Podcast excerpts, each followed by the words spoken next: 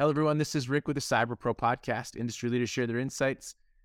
Five questions ish in about nine minutes because hackers never sleep. Let's get to it. Question number one is the easiest question you'll have all day. Who are you and what do you do?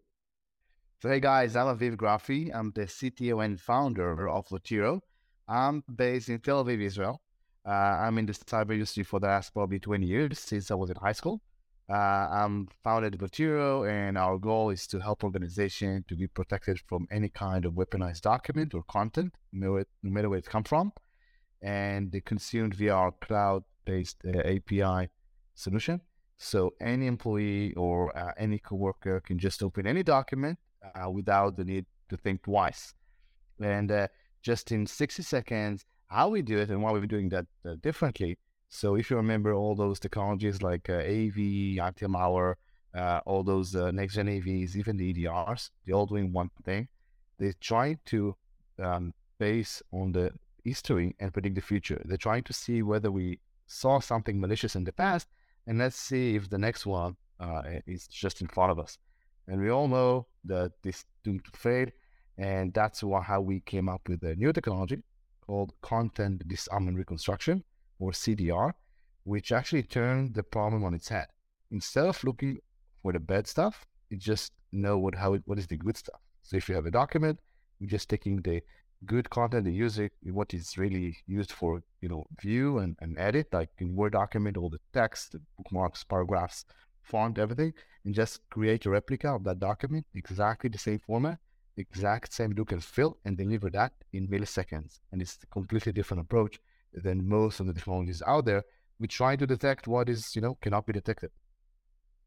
I love the path you're taking. I think I think you hit it on the head. Cybersecurity is always about what bad thing just happened to me, but we have billions of good things that went through our networks and events. What made you think that this was a, a path to success?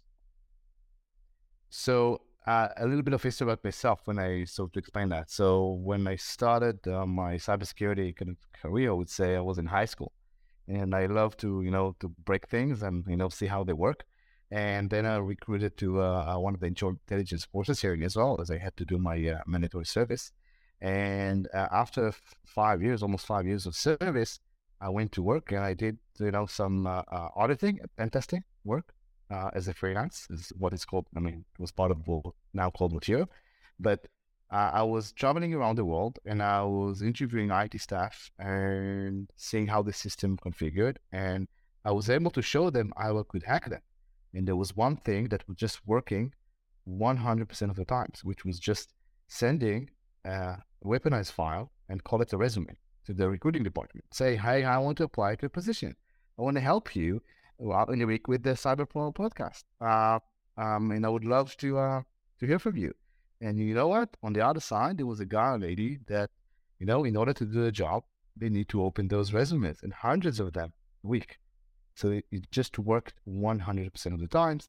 And I thought to myself, how, you know, 20, 30 years of that, those cybersecurity technologies, there's still that tension between productivity and security. And we can still, you know, learn someone to open a weaponized document, no matter the number of layers of technology and sophistication that uh, we uh, deploy. So that made me think that there must be a different way to solve that problem. It's fascinating. So, why do you love being a cybersecurity professional? So, I think uh, cybersecurity professional, the the unique kind of uh, um, view is that you you really need to think how the bad guys are thinking and what uh, might break. And it's full of technology. It's not like in uh, uh, how the bad guys are think like in some other, uh, I know, aspects of life. So I think it's really blend both technology and really think of how things can break. And and for me, and, and as I mentioned, I love you know to uh, to research and, and know how things are you know working and what can make them, you know, break. And that that's for me is a lot of uh, uh, cybersecurity mentality. I'm going to ask an additional question because you're also a founder, so you have that entrepreneurial spirit. Why do you love creating new things, and why do you love being a business creator? So, the thing is, uh, entrepreneurship uh, is a lot about creating new things. Is a lot about being in love with new ideas. Uh, is a uh, there's a lot of you know uh, uh, trying to solve things, and what drives at least me, and I think a lot of other entrepreneurs, is uh, you know that um, when someone tell me, yeah, but it's it's impossible. So that that made uh, at least me, you know, say, oh, what what did you say? What's impossible? I'm sure it is. It is possible. Let's just find a way to do that. So I think a lot of those things that uh, you know uh, really a challenge. I think that will drive the, me an entrepreneur and founder. It's awesome. So here's the buzzword, right? Cybersecurity is a top concern. What does that mean to you? So cybersecurity is a top concern means to me that uh, you need to really think how you manage the risk, but also not to be the bad guy in the organization. Because I found a lot of cybersecurity experts, folks, uh, IT security heads, uh, even CISOs that are being, you know, seen as the bad guy in the organization. Oh, the bad guy just got into the meeting, so now he will tell us to that we need to stop doing that, or we need to fence with this and that. And, and I think uh, uh, what need to be changed and what need to be the top kind of concern is how we enable the business and the cybersecurity professionals. That's what we need to do. How we enable our business units and business folks to really do their thing uh, and not telling them what not to do. Uh, so I think this is, should be the top concern if, if it's not. Do you have a recommendation off the top of your head on on how that can start to synthesize?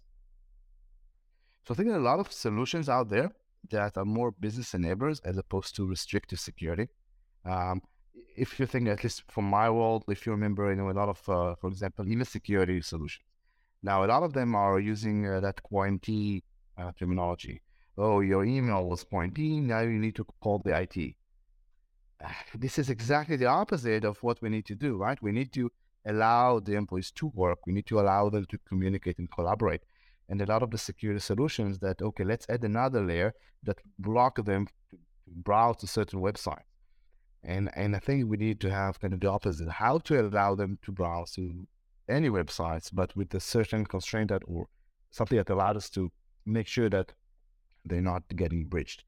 And there are solutions in the market. I mean, uh, we, I mean, in Votiro, we produce one solution, but there are plenty of others, not just in our space, that are more security or business enabling security rather than restrictive, uh, um, business restrictive security. That's great insight. What, speaking of insight, what insights do you want to share with our network of cyber professionals? So I think at least uh, one of the insights that uh, I recently, uh, you know, uh, found that um, a lot of the users they don't really, you know, understand why they need to comply with certain things.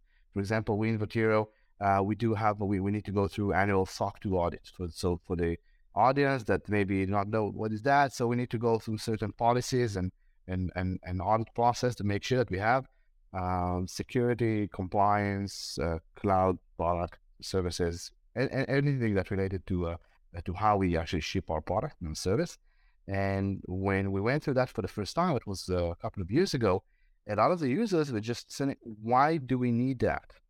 And I think that uh, it has changed when we explain what can be the value of having those new processes and how it can help us and how it can mitigate, how it can help them actually to make their job easier, whether it's a centralized management, maybe, maybe that would be an easier policy for onboarding, offboarding, so they won't need to chase someone for permissions.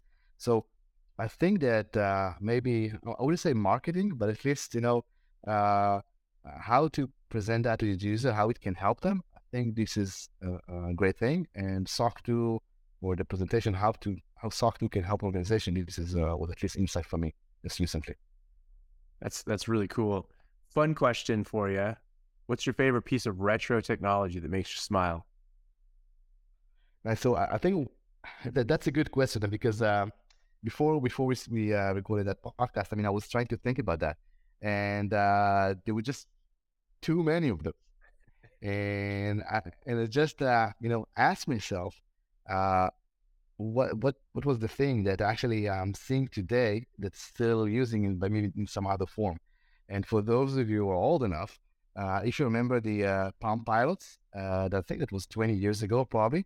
So I think that was the first kind of you know uh, computer handheld device, and, and, and back then, I mean, I was carrying that. It was black and white. It was uh, with the stylus thing, and it was it has the phone book, everything.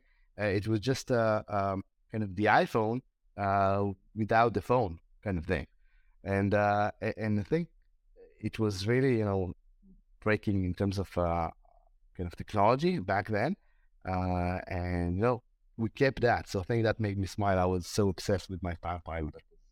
For those folks who don't know what it is, just uh, Google it. I might it sounds a bit old now, but yeah. Yeah, I love. I, I do remember the Palm Pilot. So, Aviv, thank you so much for being on the Cyber Pro podcast. Yeah, it was great to be here. So, thank you very much for inviting me. Have a great day. Thank you for watching the Cyber Pro podcast. Don't forget to like and subscribe so you don't miss out on new podcasts and bonus content.